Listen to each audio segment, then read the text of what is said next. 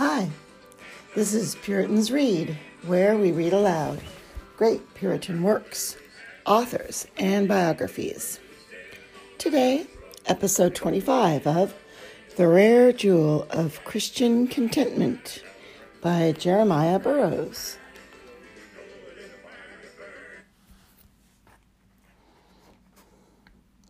Number one, much exercise of grace. There is a compound of grace in contentment. There is faith, and there is humility and love, and there is patience, and there is wisdom, and there is hope. Almost all graces are compounded. It is an oil which has the ingredients of every kind of grace, and therefore, though you cannot see the particular grace, yet in this oil you have it all. God sees the graces of his Spirit exercised in a special manner, and this pleases God at the heart, to see the graces of his Spirit exercised. In one action that you do, you may exercise one grace especially, but in contentment, you exercise a great many graces at once. Number two, there is a great deal of strength of grace in contentment. It argues a great deal of strength in the body for it to be able to endure hard weather and whatever comes, and not, not to be much altered by it. So it argues strength of grace to be content. You who complain of weakness of memory, of weakness of gifts, you cannot do what others do in other things. But you have this gracious heart contentment that has been explained to you. I know that you have attained to strength of grace in this, when it is as spiritual as has been shown to you in the explication of this point. If a man is distempered in his body and has many obstructions, has an ill stomach and his spleen and liver obstructed, and yet for all this his brain is not disordered, it is an argument of a great strength of brain, though many evil fumes may arise from his corrupt stomach. Yet still his brain is not disordered, but he continues in the free exercise of his reason and understanding. Everyone may understand that this man has a very strong brain when such things do not upset him. If other people who have a weak brain do not digest but one meal's meat, the fumes that arise from their stomach disorder their brain and make them unfit for everything, whereas these have strong heads and strong brains, and though their stomachs are ill and they cannot digest meat, yet they still have the free use of their brain. This, I say, argues great strength. So it is in a man's spirit. You find many who have weak spirits, and if they have any ill fumes, if accidents befall them, you will soon find them out of temper. But there are other men who, though things fume up, still keep in a steady way and have the use of reason and of their graces, and possess their souls in patience. I remember it is reported of the eagle that it is not like other fowls. When other fowls are hungry, they make a noise. But the eagle is never heard to make a noise, though it lacks food. Now it is from the magnitude of its spirit that it will not make such complaints as other fowls do when they lack food, because it is above hunger and above thirst.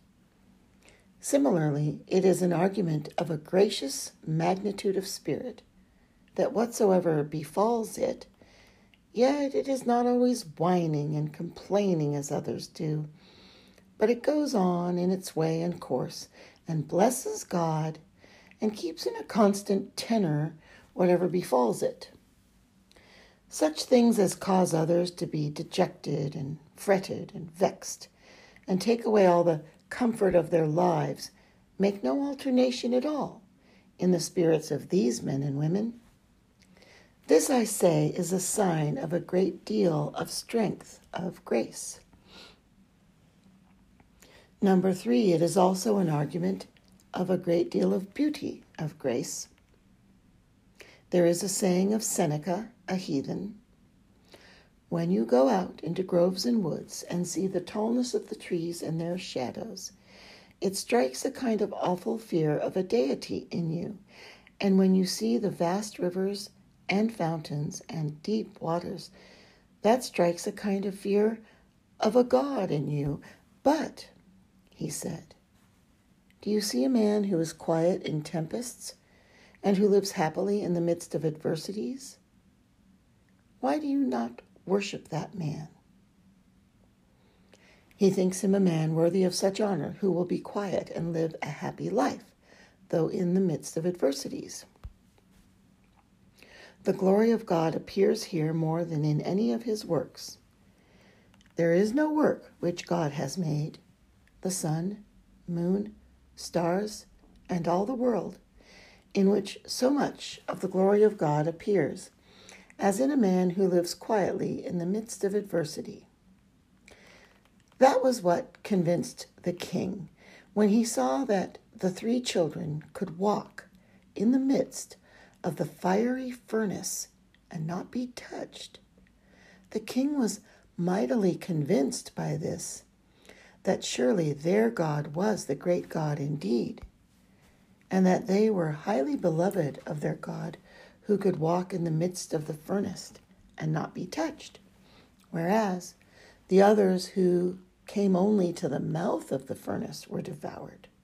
So, when a Christian can walk in the midst of fiery trials without his garments being singed, and has comfort and joy in the midst of everything, when, like Paul in the stocks, he can sing, which wrought upon the ta- jailer, it will convince men when they see the power of grace in the midst of afflictions, when they can behave themselves in a gracious and holy manner in such afflictions as would make others roar. Oh, this is the glory of a Christian. It is what is said to be the glory of Christ, for it is thought by interpreters to be meant of Christ in Micah five five.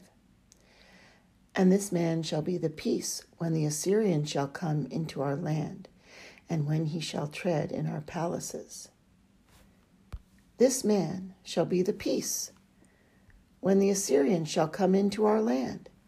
For one to be in peace when there are no enemies is no great thing. But the text says, "When the Assyrian shall come into our land, then this man shall be the peace." That is, when all shall be in a hubbub and uproar, yet then this man shall be peace. That is the trial of grace, when you find Jesus Christ to be peace in your hearts, when the Assyrian shall come into the land. You may think you find peace in Christ when you have no outward troubles.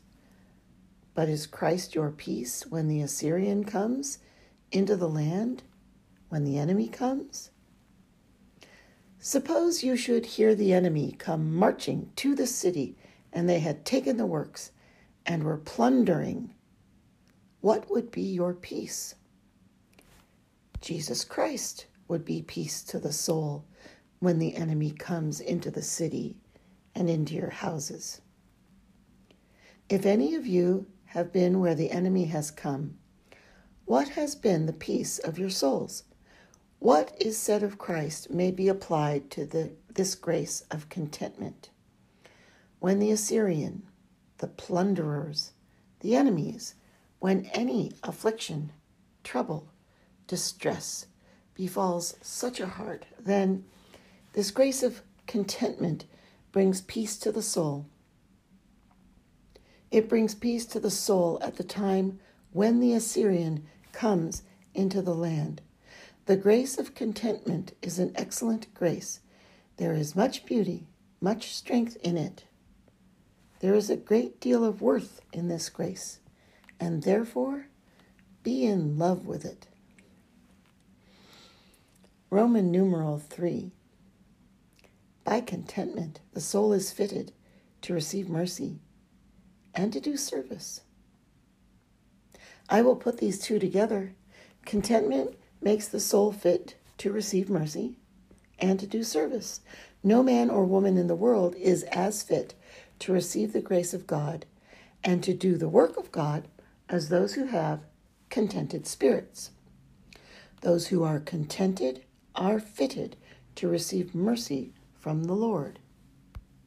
If you want a vessel to take in any liquor, you must hold it still, for if the vessel stirs and shakes up and down, you cannot pour in anything, but you will say, "Hold still," that you may pour it in, not lose any. So if we would be vessels to receive God's mercy and would have the Lord pour his mercy into us, we must have quiet, still hearts.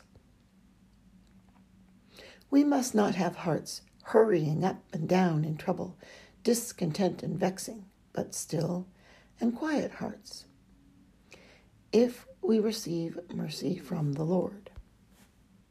If a child throws and kicks up and down for a thing, you do not give it to him when he cries so, but first you will have the child quiet. Even though perhaps you intend him to have what he cries for, you will not give it him till he is quiet and comes and stands still before you and is contented without it, and then you will give it to him. And truly, so does the Lord deal with us, for our dealings with him are just as your froward children's are with you. As soon as you want a thing from God, if you cannot have it, you are disquieted at once and all in an uproar, as it were, in your spirits. God intends mercy to you, but he says, "You shall not have it yet. I will see you quiet first, and then in the quietness of your hearts come to me and see what I will do with you." I appeal to you who are in any way acquainted with the ways of God. Have you not found this to be the way of God towards you? When you were troubled for want, perhaps, of some spiritual comfort, and your hearts were vexed at it, you got nothing from God all that while. But if you have got your heart into a quiet frame and can say, "Well, it is right that the Lord should do with his poor creature what he will. I am under his feet and am resolved to do what I can to honor him. And whatever he does with me, I will seek him. As long as I live, I will be content with what God gives. And whether he gives or not, I will be content." Are you in this frame? Says God. Now you shall have comfort. Now I will give you the mercy. A prisoner must not think he will get rid of his chains by pulling and tearing. He may gall his flesh and rend it to the very bone, but certainly he will not be unfettered sooner. If he wants his fetters taken off, he must quietly give up himself to some man to take them off. If a beggar knocks once or twice at the door and you do not come, and thereupon he is vexed and troubled, and thinks it much that you let him stand a little while without anything, you think that this beggar is not fit to receive an alms. But if you hear two or three beggars at your door, and out of your window you hear them say, "Let us be content to stay. Perhaps they are busy. It is right that we should stay. It is well. If we get anything in the end, we deserve nothing at all, and therefore we may well wait a while." You would then quickly send them an alms. So God deals with the heart. When it is in a disquiet mood, then God does not give. But when the heart lies down quietly under God's hand, then is it in a fit frame to receive mercy. Your strength shall be to sit still, says God. You shall not be delivered from Babylon, but by your sitting still.